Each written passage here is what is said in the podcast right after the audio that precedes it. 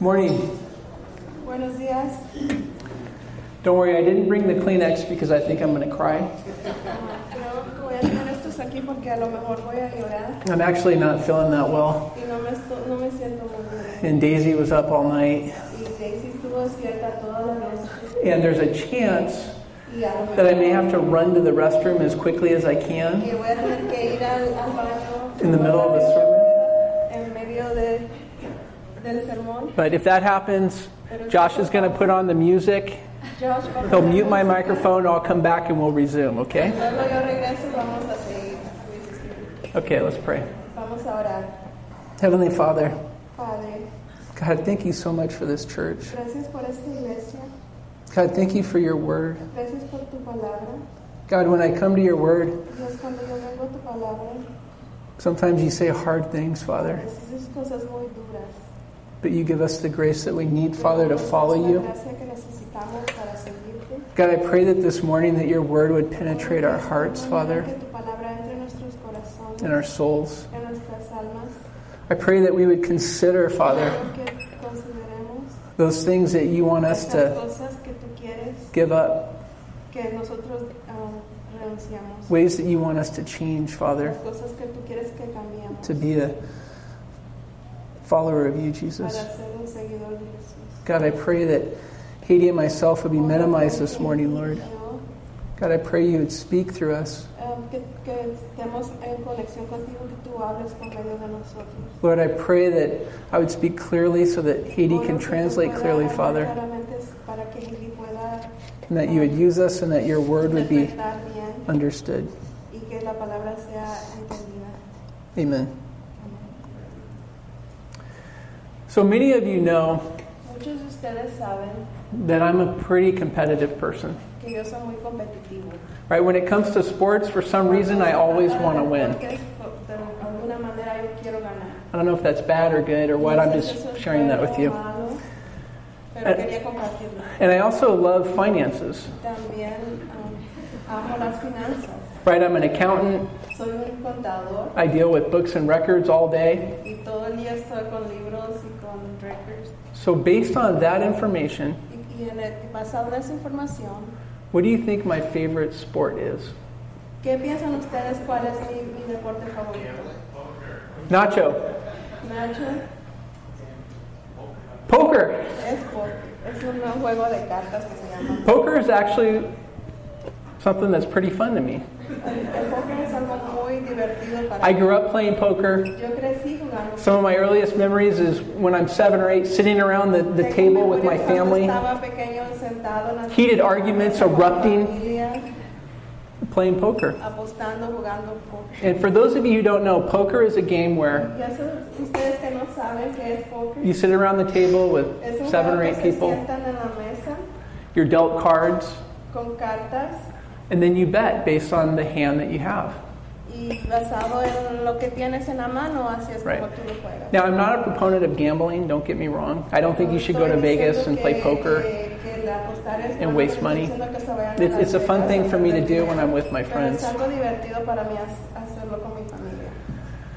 So, my friend Mike, Mi amigo Ma- Mike, who's the pastor of a, of a church in Burbank, el pastor de una iglesia about every year he invites about 20 guys over to his house. Cada cada año él invita to play poker. 25 hombres para jugar poker. He invites believers, non believers. It's just supposed to be a fun evening where we, where we hang out. Todos vienen a su casa a jugar. And I've never gone every time he's invited me. voy, Nunca, nunca me gustó ir. And about six months ago, Y hace seis he calls me up. He goes, Trent, I'd really love for you to come over to my house and play poker just this once. And my friend Dan, who goes to his church, Daniel, que va a esa iglesia, he was going through a hard time. And he called me up. He said, Hey, I'd really like you to just go with me and just be with me. él me pidió que You know, it'd be fun. We could play poker together. Entonces yo dije, sí, vamos allá. And I remember getting there. You start out with five or six tables. Había como cinco o seis meses. And over the night, right, it'll dwindle down to one person left standing. noche se, se convirtió en una sola mesa. And I learned that when I play poker, cuando yo juego poker, it's great to have my friend Dan sitting right next to you. Because he's crazy. Porque él está medio loco. He's crazy at betting. He gets a good hand, Es- le da locura cuando he gets excited, he puts it all in the middle. Se emociona y pone todo su dinero en la mesa. And then I get to see how other people are going to respond to his betting. Como toda la gente que está ahí, cómo responden a, a esa manera que de que In about five minutes, I can figure out cinco minutos me who the best poker players are in the room los mejores jugadores and who my competition is going to be. You see, the thing that makes Dan, A bad poker player? también un jugador de póker muy malo, he takes on too much risk. él se arriesga mucho. Right? When he gets a great hand, he gets excited, he puts everything in the pot. Y él pone todo en la mesa.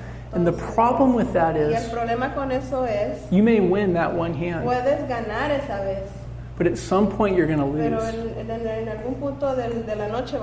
de. And when you lose, you're going to lose everything. Pierdes, lo pierdes todo. And you're not in the game anymore. No estás jugando más, ya no vas a poder jugar más. So he was out of the game in about 15 minutes. Entonces, en, 15 minutos él estaba fuera del juego. Right? I played for seven more hours. Y yo- yo- mientras todos jugábamos por 7 horas más. And my dad has always told me, Y mi, mi papá siempre me dijo, poker's about money management. es acerca de cómo tú ah, It's about not taking too much risk Es de no and managing your money well over a long period of time. bien para que te dure todo el juego. And eventually you're going to win. Y, le- y entonces vas a ganar. But you need enough chips Pero necesitas las suficientes fichas to stay in the game. para quedarte en el juego. Is everyone following me so far? Ah, ¿Me están siguiendo? ¿Entienden lo que- de lo que estoy hablando?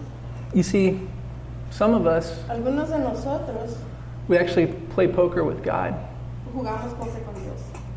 We get our chips, Ah, tenemos nuestras fichas, we have a hand dealt to us, tenemos nues- nuestras, nuestras cartas en la mano, but we never really take any real risk. pero nunca de verdad tomamos Right? You put just enough chips to play in, to stay in the game. suficientes fichas para estar en el juego, para quedarnos jugando. And from the outside looking in, somebody's saying, man, that person's in the game. Esa persona está They're sitting at the table. Está sentado ahí. Their chips are in the pot. Sus fichas están ahí en la mesa. without ever really risking anything, siquiera nunca haber arriesgado nada. without ever really going all in. Sin ni siquiera ir por el todo. You see, we think going all in, Nosotros pensamos que el ir por el todo.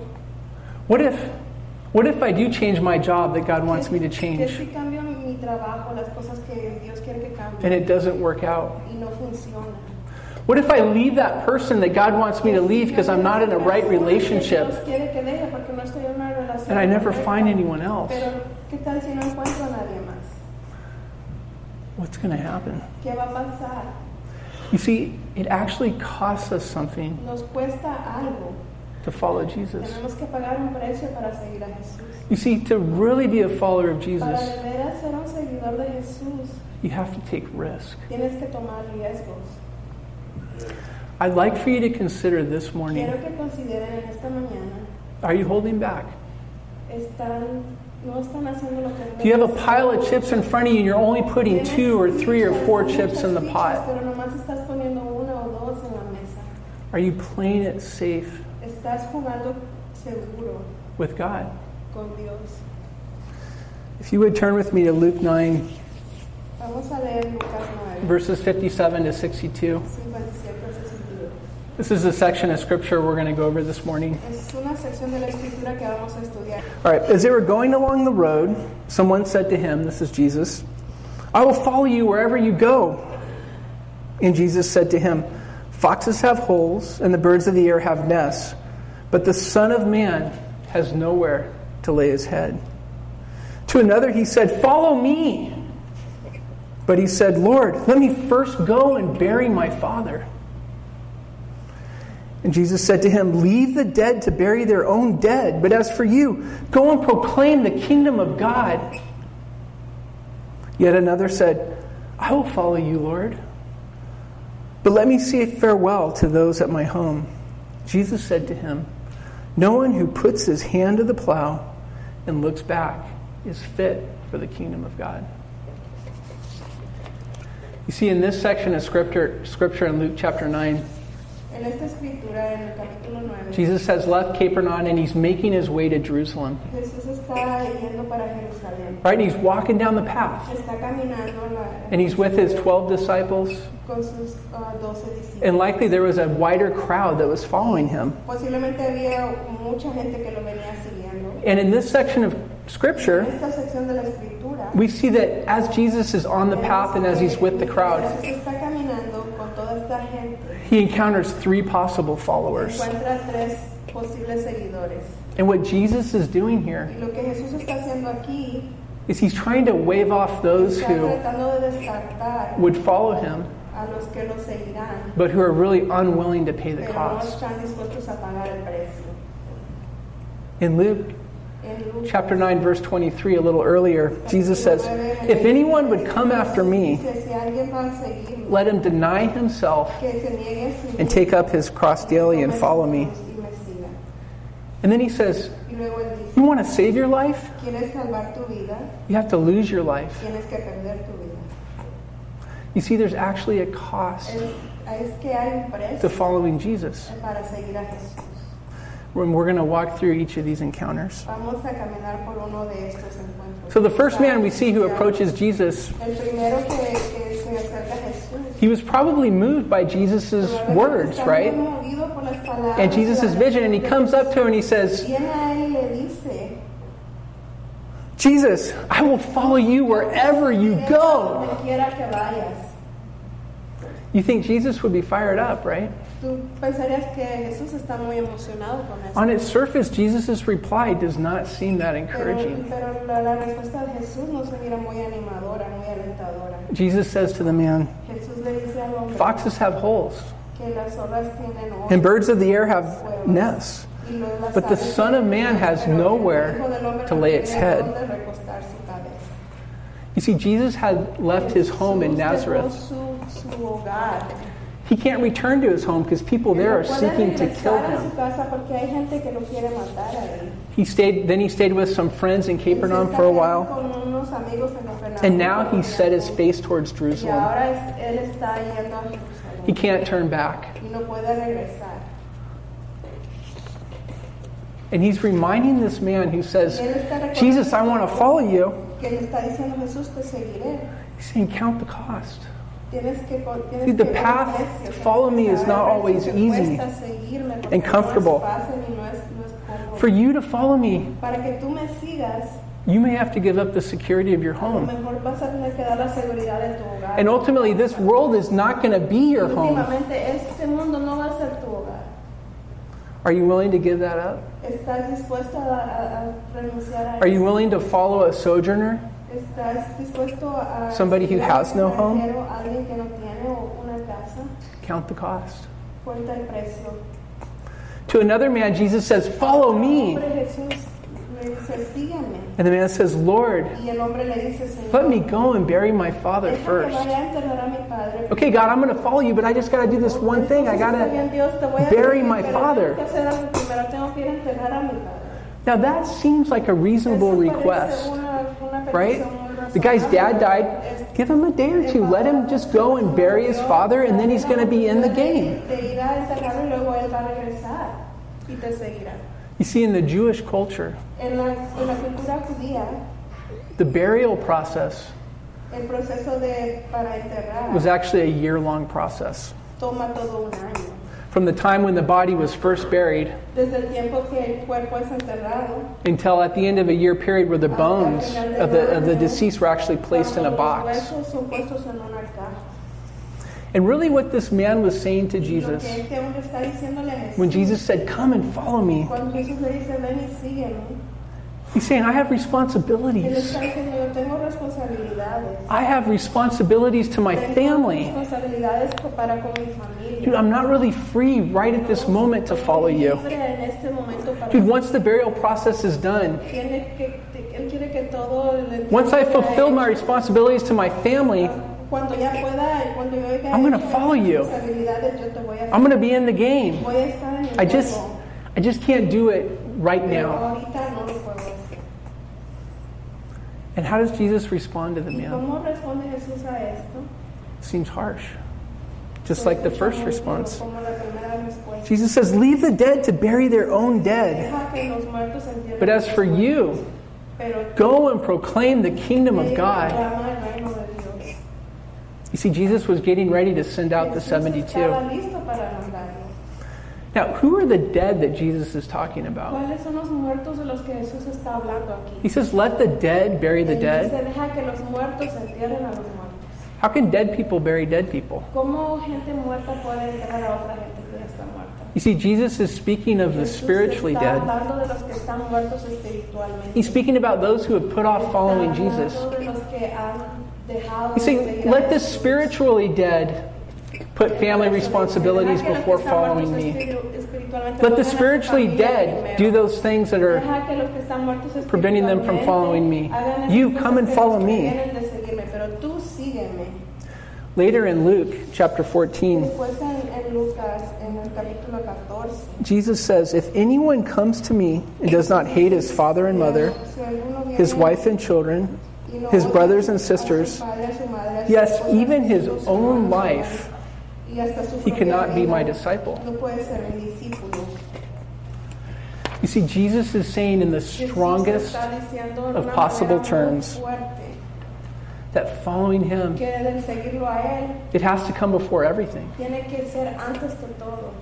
It has to take prior, priority over every Tiene que relationship, tomar prioridad sobre toda over every obligation that you have. sobre toda obligación que tengas. You see, we can't come to Jesus and No say, podemos venir a Jesús y decir, you know what, once my husband gets saved, una vez que mi esposo se that's when I'm really going to follow you. es cuando yo lo voy a cuando yo te Once this happens, oh no, then, then I'm really going to follow you. yo te voy a seguir. Dude, we aren't to choose when we follow Jesus. No podemos escoger cuando vamos a seguir a Jesús. Is saying Today is the day. Hoy es el día. following Jesus is a now thing. It's immediate. Algo de ahora. Es inmediato. No excuse that we can No offer is adequate enough to put Jesus on hold. sean adecuadas, suficientemente buenas para decir no te puedo seguir ahora. The third man said to Jesus, El tercer hombre le dice a Jesús, I'll follow you, Lord. yo te seguiré, Señor. But in the same breath, he offers up an excuse. En el mismo momento ofrece- I'll follow you, Lord, but first let me say farewell to those of my home. Despedirme de, mi ca- de los que están en mi casa.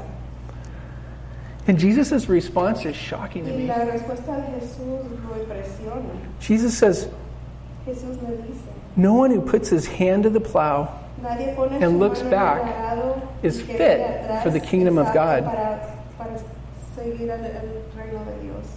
Now, when you're in the fields plowing, Ahora, cuando estás en el campo, your feet are getting dirty, right? tus pies se ensucian, You're working. Estás trabajando, Sweat's coming off the top of your head. estás sudando. Are you kidding me? He's saying, even if you look back, you're not worthy of the kingdom of God? Que si yo miro atrás, mientras estoy trabajando tan duro, entonces no estoy apto para pertenecer al reino del cielo. What is he talking about? qué está hablando? You see, when you would plow a field, Cuando tú aras el campo, you'd probably have 8, 10, or 12 oxen, right? Big animals. Ah,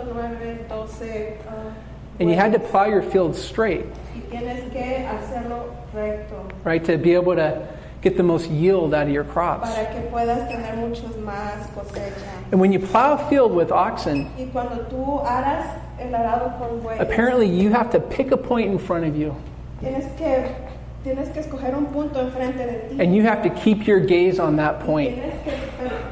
Tienes que per- tener tu mirada sobre ese Because punto. if you're looking back Porque si miras para and you got the atrás oxen going, y tienes a los bueyes caminando, you're going to veer to the left or you're going to veer to the te right. vas a ir para la izquierda o te vas It's a going to para screw la up the derecha. field. Y no va a quedar You've got to derecho. keep your gaze Tienes que forward mantener tu mirada hacia enfrente the whole time. todo el tiempo. And what Jesus is saying, look, if you want to follow me, Diciendo, si quieres seguirme, if you're in the field, si estás don't look back at the world. y miras para atrás, Don't put your gaze No on things of this atrás, world. no Keep your gaze on me. Look at me. Follow me. Pon tu mirada en mí, sígueme a mí. If he's saying if you want to be my disciple, you have to be Si quieres ser mi single-minded. discípulo, Tienes que ser de un solo pensar. You can't follow Jesus No puedes seguir a Jesús while looking back at the world. mientras miras hacia atrás al mundo. And he's saying, Count the cost. Now, I read this section of scripture Yo leí esta, esta sección en la escritura and I wonder. y me pregunté, I wonder how these people who had an encounter with Jesus Christ, tuvieron un encuentro con Jesucristo, the God of the universe, el Dios del universo, he's looking them in the eye está mirándolo a los ojos and he's saying, Follow me. y le está diciendo, sígueme. But here's the cost. Pero este es el precio. We don't know how these people responded. No sabemos cómo esa gente respondió.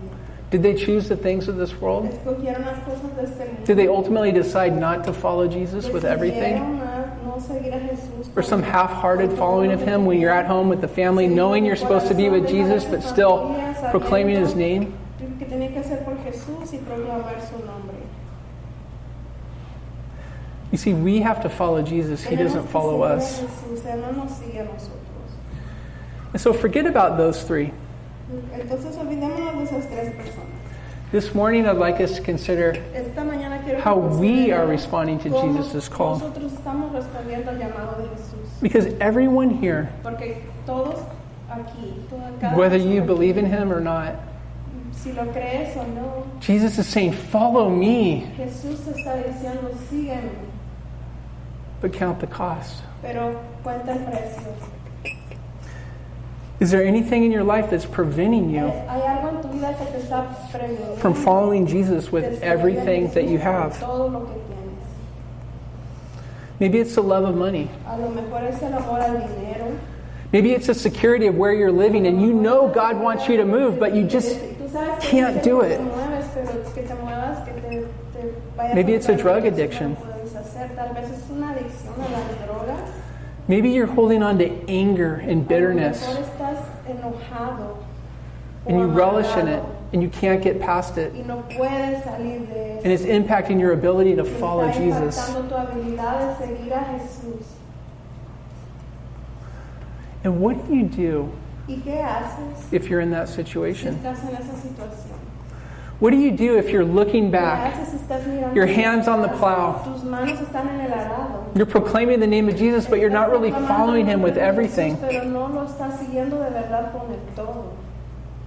What do you do if you've tried to change your gaze? si tratas de cambiar? If you've tried to stop looking back and look and you keep failing over and over again? y pero no puedes. One of my friends who I've been meeting with on Fridays a quien con quien me he estado reuniendo los viernes for breakfast, who's addicted to heroin. eh, para desayunar, él es adicto a la heroína. Dude, I've been able to learn about heroin Yo he aprendido un poco sobre qué es la heroína. and how the disease is a progressive disease. Cómo, cómo progresa la adicción. And he was sharing with me how when you first start doing heroin, Cuando él empezó a you're pretty focused on hygiene, a usar heroí- heroína, él right? You go to Walgreens, you buy your pack of needles, Va a la farmacia y compraba un paquete de You inject the heroin in your veins. de agujas nuevas. you never use the same needle twice. Nunca usaba la misma aguja dos veces. But as the disease progresses, mientras su adicción progresaba, it gets worse. Se pone, se, se You become more careless. Ya no le. And where he's at, the stage he's at, he's taking dull needles and he's jamming dull needles into his vein. Agujas viejas y las está metiendo en Needles that have been used 30 times. Agujas que se han, han sido usadas 30 veces. And he was explaining that's how your veins collapse when you're a heroin addict because you're not using new, clean needles. Porque no estás usando agujas limpias.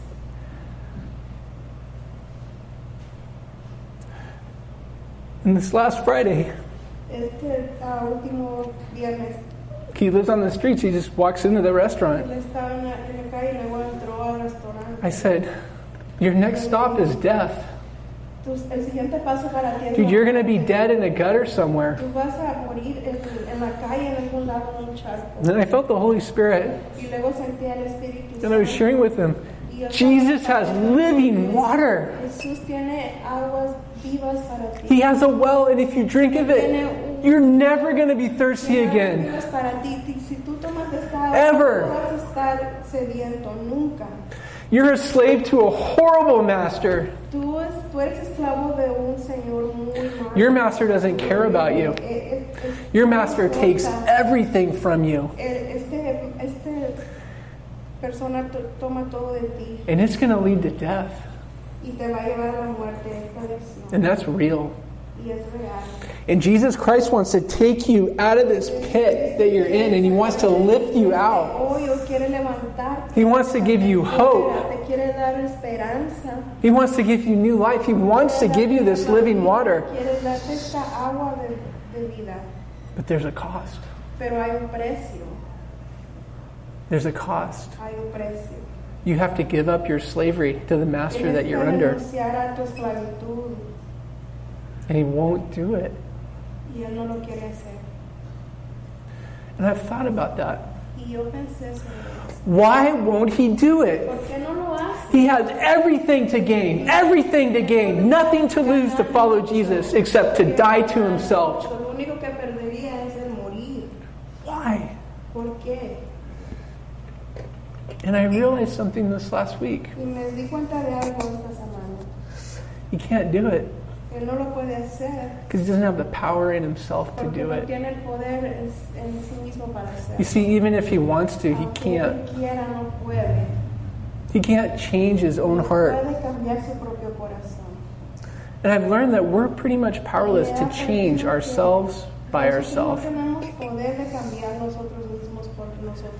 We want to see supernatural things. Queremos ver cosas supernaturales. We want to see people being healed, people talking in tongues, gente hablando en lengua. amazing things that the Holy Spirit's doing. muy grandes que el Espíritu Santo está haciendo. We want to see the super, supernatural. Queremos ver estas cosas supernaturales, But I'll tell you what's pero supernatural. te voy a decir lo que es supernatural. It's supernatural when we knock on Sergio's door Supernatural cuando nosotros tocamos en la puerta de Sergio and he decides to follow Jesus. decide seguir a Jesús. It's supernatural when somebody takes their gaze and they're looking back and they actually turn their head forward and they look at Jesus. hacia adelante y se enfocan en Jesús. That's supernatural. Eso es supernatural. It's supernatural for Sergio to continue walking, to continue moving forward, even when his circumstances don't change, cuando sus circunstancias no cambian. even when God doesn't magically make his family situation better. mágicamente arreglando su situación familiar. It's supernatural when Ishmael decides, you know what, I want to get baptized, I want to follow the Lord. voy a bautizar y voy a seguir al Señor. That's supernatural. Eso es supernatural. And I know what it's like Y yo sé cómo es to have your hand on the plow, de tener tu mano en el arado, to be in the field doing God's work, estar en el campo haciendo, working hard, right, for God, trabajando duro para mí, doing all these things, haciendo todas estas cosas, but all the while pero mientras tanto looking back. estoy mirando atrás.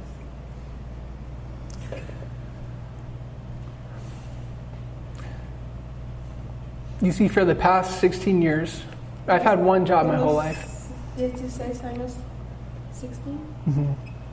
Por los pasados 16 años yo he tenido el mismo trabajo I realized about a month ago y me di cuenta. there's never been a day Nunca ha habido un día when I haven't checked my work email. que yo no he, yo no he visto mi, mi Bonnie and I have never gone on a vacation Bonnie y yo nunca hemos ido a una vacación. where I haven't disappeared for an hour or so in the bathroom where I'm doing work. por una hora para hacer mi trabajo.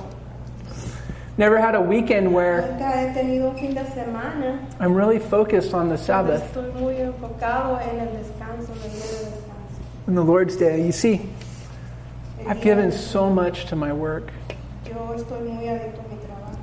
at the detriment of my faith and my family. Este, y he dañado mi fe y mi familia. And I'm sure that many of you have probably noticed this. Muchos de ustedes han notado esto. And over the years, Bonnie and I have had a lot of discussions about how much I give to my work. And I think she reached the point to where she just resigned to accept it. She's going to stop trying to change me. And it's so easy for me to justify. Dude, I have to work hard. I have to provide for our family. You don't understand the pressure that I feel to bring home income. It's easy to justify. Es muy fácil de justificar. And about two months ago, I was on the phone with Manny, talking to him about how he jokes too much. Just kidding. And out of left field, Manny said, You know, I wish you worked less. I wish, I wish you would consider getting another job tener otro because I see kind of the toll it takes on you Porque yo veo que toma mucho, and your family. mucho tiempo en tu familia.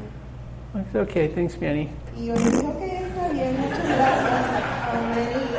Y me olvidé. And that was about a month ago, and I had just fue un mes finished atrás. Probably one of the hardest busy seasons I've been through. Ya terminé una de las sesiones I was working six days a week, largas de mi vida. Estaba trabajando todo January el fin de through May. semana, Desde enero hasta mayo, trying to squeeze church in, de meter a la iglesia, tiempo en la iglesia. trying to pray in on my way to work when I have all these things running through my head. And then one Saturday, Y luego un sábado, we were going to, I think, do a bike ride. Was it a bike ride? We were going to do a family bike ride With Bonnie. and with some close family members. con unos amigos muy cercanos. By the way, when I say family members, cuando yo digo amigos de la familia, Jesus says, Who is my mother? Who is my brother? mi madre? ¿Quién Who's my sister?" ¿Quién es mi hermano? ¿Quién es mi hermana? Jesus says it's those that do the will of God. dice, son esos que hacen el trabajo de Dios. So you are my family members. Entonces tú eres mi familia, ustedes son mi familia. And we were supposed to meet, I think it was 2 o'clock, and I was working on, a reunirnos como a las Saturday, and stuff always comes up. sábado, Y cosas siempre pasan. and I couldn't make it at 2. Y no pude llegar a las dos. And I remember thinking in my head, recuerdo que yo pensaba, dang it. They're going to realize I've been working all day Saturday, and then I'm going to be there late, and they're going to be waiting around for me. And this is going to be more obvious. So I showed up. We do the small talk. And they say, Do we really need to sit down and talk? nosotros tenemos que sentarnos y hablar. And I remember sitting around the table, Y me, y Outside. me recuerdo que me senté en la mesa allá afuera. and they were just sharing with me the things that they've seen. nada más estaban compartiendo conmigo las cosas que querían They were sharing with me the cost Estaban compartiendo, diciéndome that my family's paid and that I've paid Mi familia está pagando, to give so much por darle tanto to something that doesn't matter. a algo que no importa. And I look back at my family suffered. Y yo he dejado que mi familia sufra. And so they asked me, Entonces ellos me Dude, are you willing to let go of your job? ¿Estás dispuesto a Are you willing to change things at work? And I remember my heart sort of Estás dispuesto a racing. cambiar cosas en tu trabajo y mi corazón I don't wanna let go. Yo no quiero I don't want to loosen the grip. Yo no quiero soltar eso. And I said, I don't even know if I'm willing to be willing to let go. Yo no sé si estoy dispuesto, estar dispuesto a dejarlo. He said, okay, Y dije, está bien. take a week.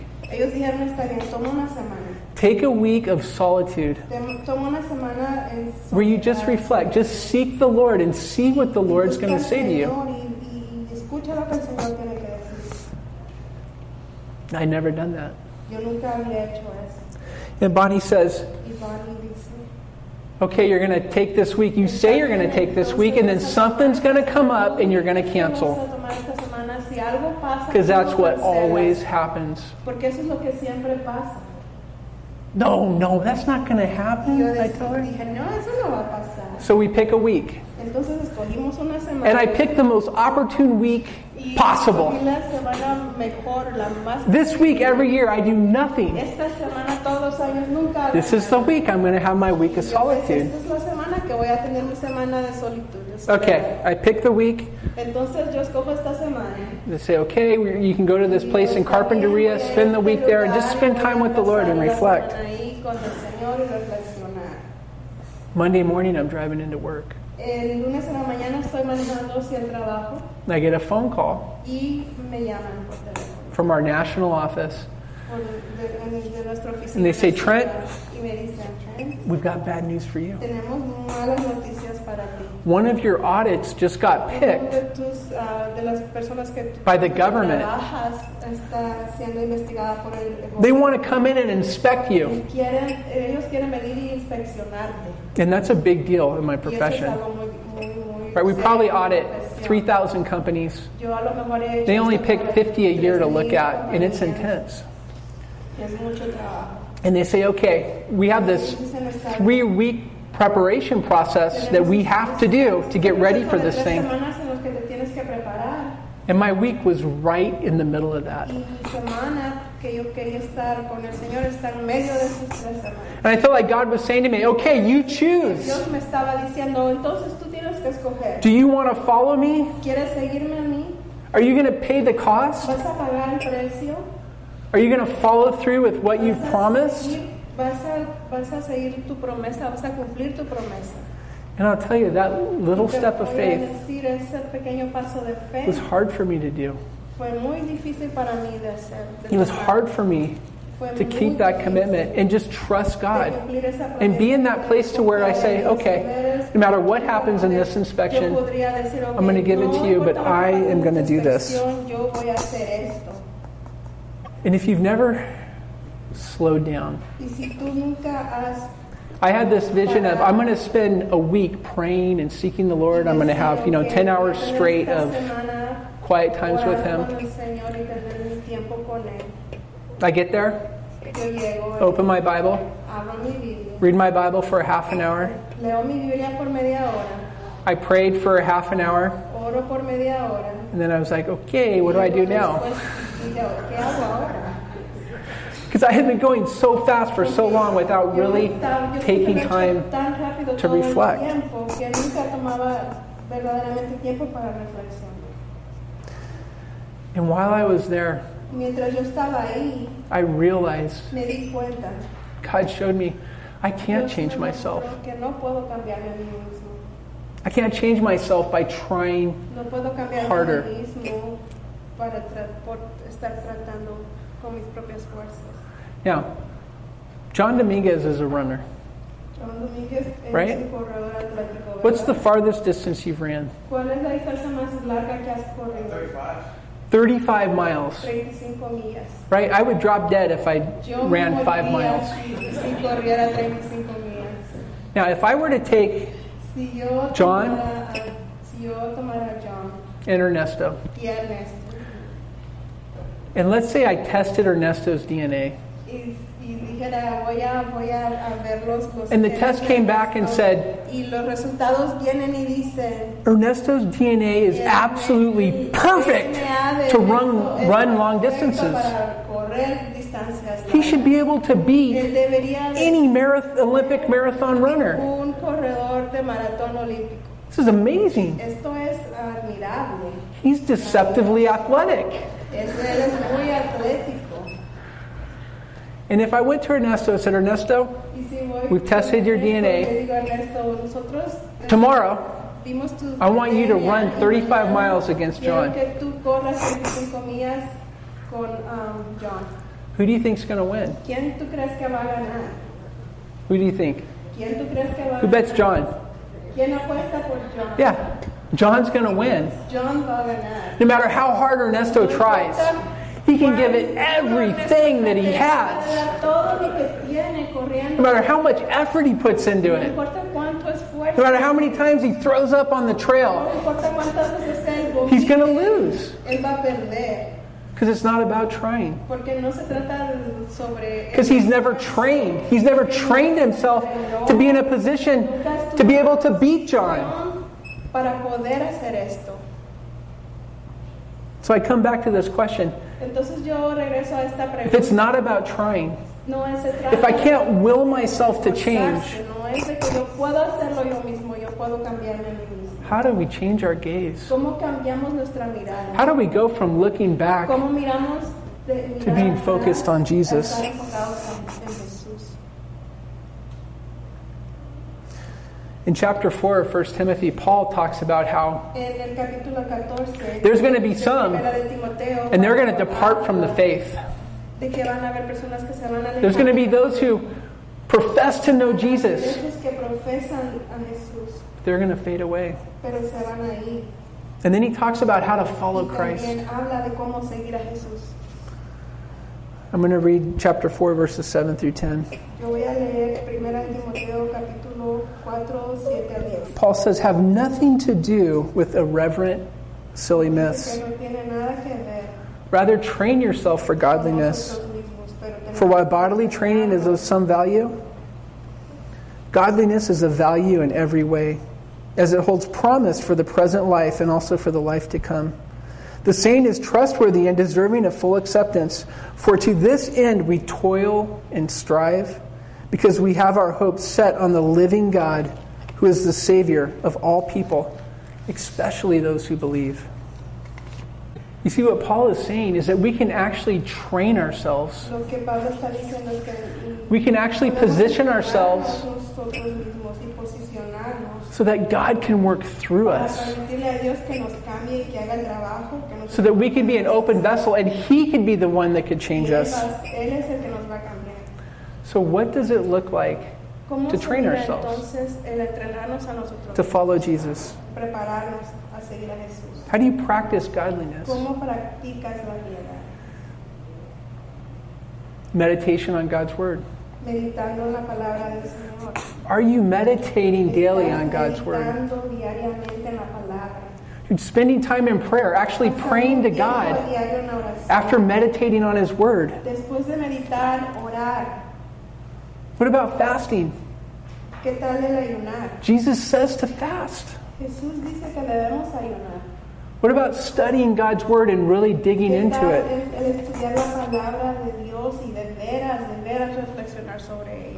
Confessing our sins to one another. Confesar nuestros pecados unos a otros. Serving in the church. Sirviendo en la iglesia.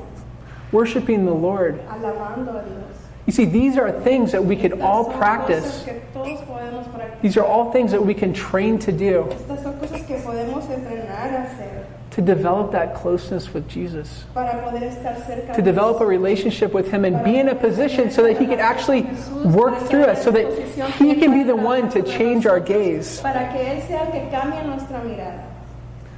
And we can't do these things out of obligation. No podemos hacer esas cosas por obligación. We can't do these things to try to force God to do something. Porque pensamos que vamos a forzar a Dios a hacer algo. Dude, we have to do it because we want to know God, Tenemos que hacerlo porque queremos conocer de because we want to love God, Porque queremos amar a Dios. and we want Him to work through us. Y queremos que Él trabaje en nosotros.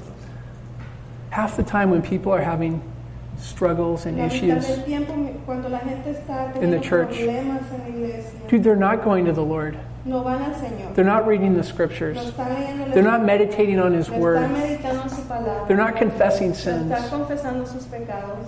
Their body is not open to Christ to be able to work through the situation. abierto a Jesús para para que Él haga el trabajo.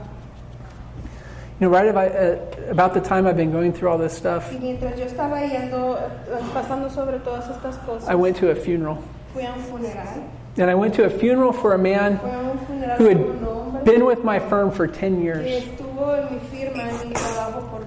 Then he left my firm Y luego and he went to work to become a chief financial officer at a company. Trabajar, a ser el jefe en algo más And he grande. was there for 25 Y él years. estuvo ahí 25 años And he dropped dead like that. Se murió así de repente. And I remember Y recuerdo, sitting in the pews sentado en la banca and for an hour, por una hora. I heard people come up and talk about this man's life. venir y hablar de su vida. And he was an accountant like me. Y él era un contador como yo. And I heard story after story of, man, this guy was a great accountant.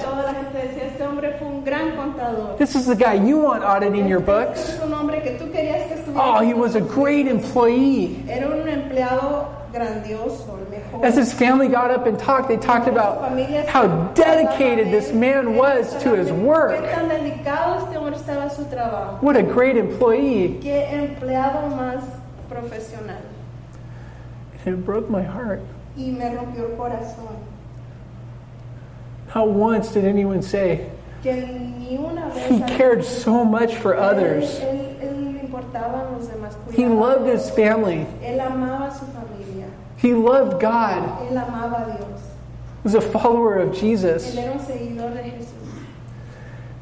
And I thought, if I don't change course, Yo pensé, si yo no cambio mi vida, That could be me.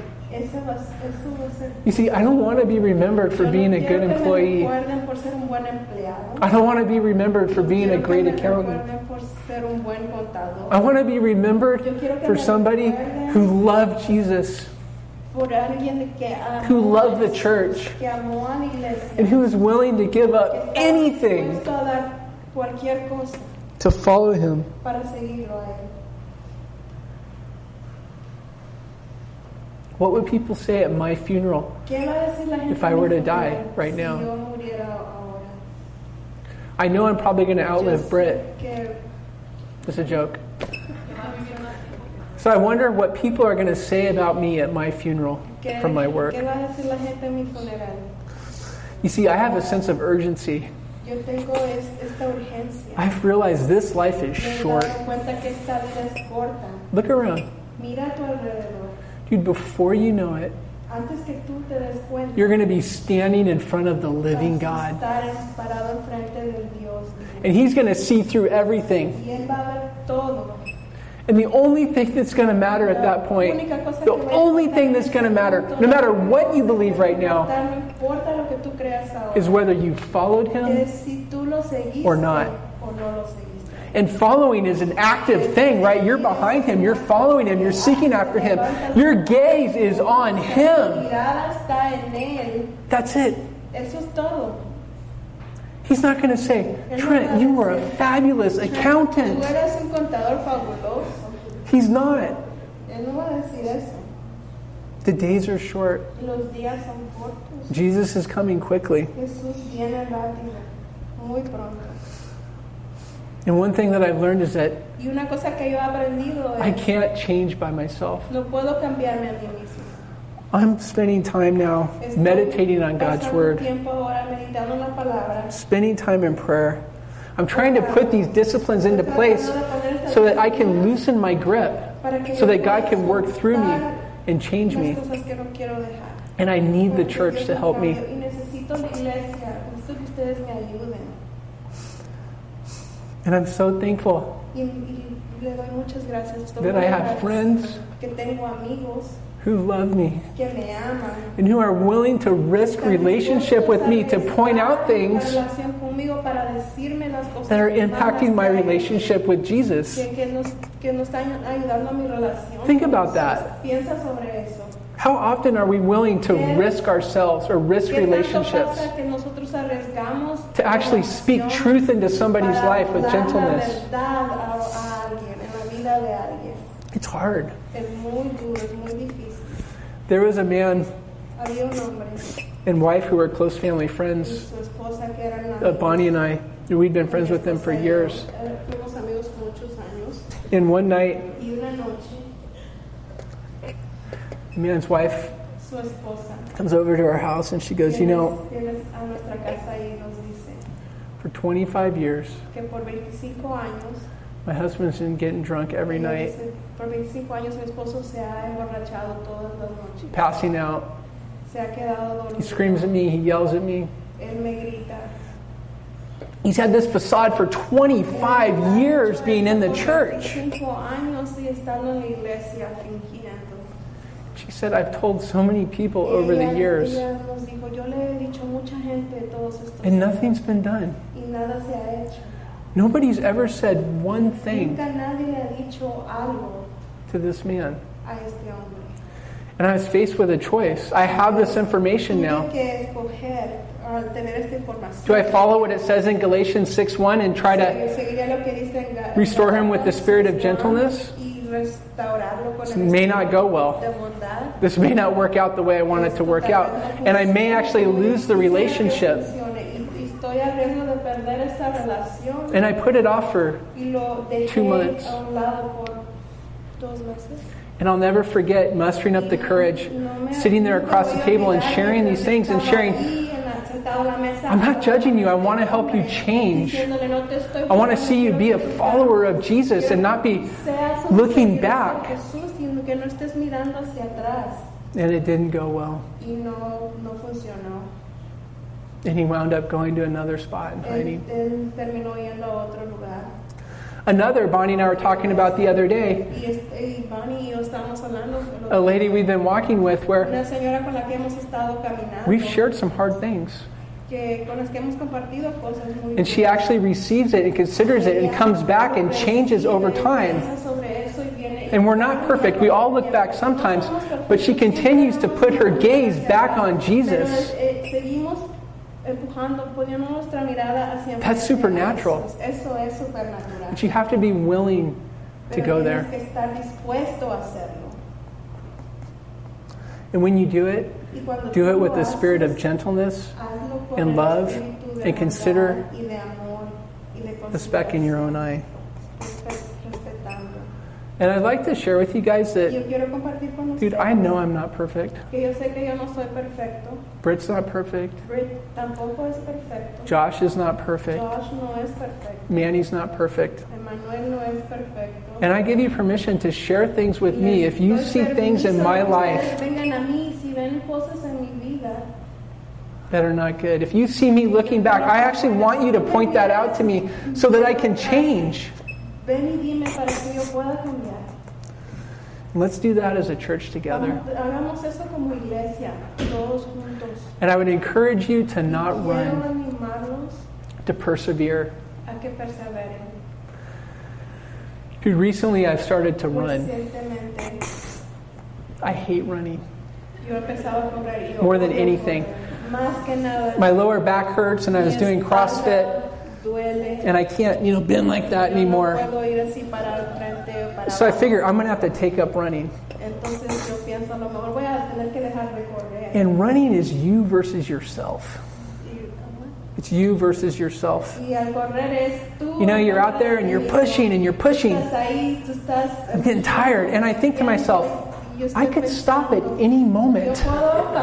Why am I pushing and pushing myself? sigo? ¿Por qué sigo?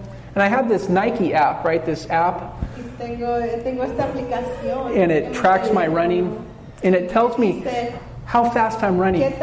What my pace is. corriendo? ¿Qué, qué, ¿Cuál es mi, mi correr? Right. So I do about an 11 minute mile, Y hago como 11 minutos, una milla en 11 which is where about most 60 year old women are at.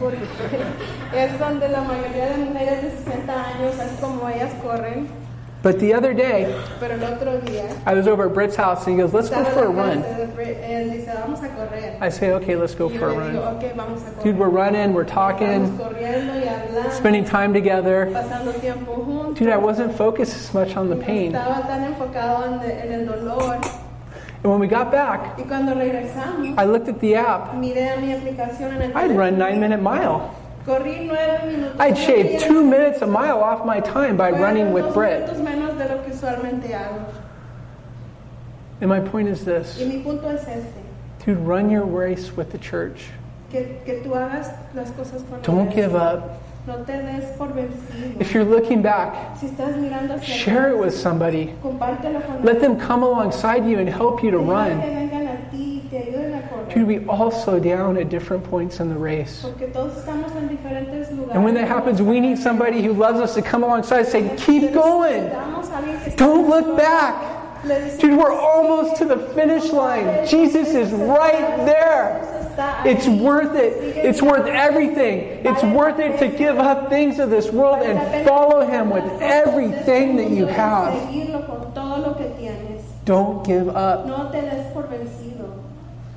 Let's pray. Vamos ahora. God, I thank you for this morning, Lord. Dios te doy gracias por esta mañana. God, I pray that we would keep moving forward, Father. I pray that your Holy Spirit would sanctify us, God. Le pido al Espíritu Santo que nos santifique. Thank you for your grace, Lord. Gracias por tu Thank you that if we do look back, that your grace is sufficient enough. gracias que tu gracia es suficiente. To cover us, Lord. Gracias por eso, Señor. God, help us to encourage one another. Help us to love one another. Ayúdanos a amarnos. God, help us to let go of those things that we're holding on to so tightly, Father, no nos permiten that prevent us from following you with everything. previenen de seguirte. In your name we pray. En tu nombre oramos. Amen.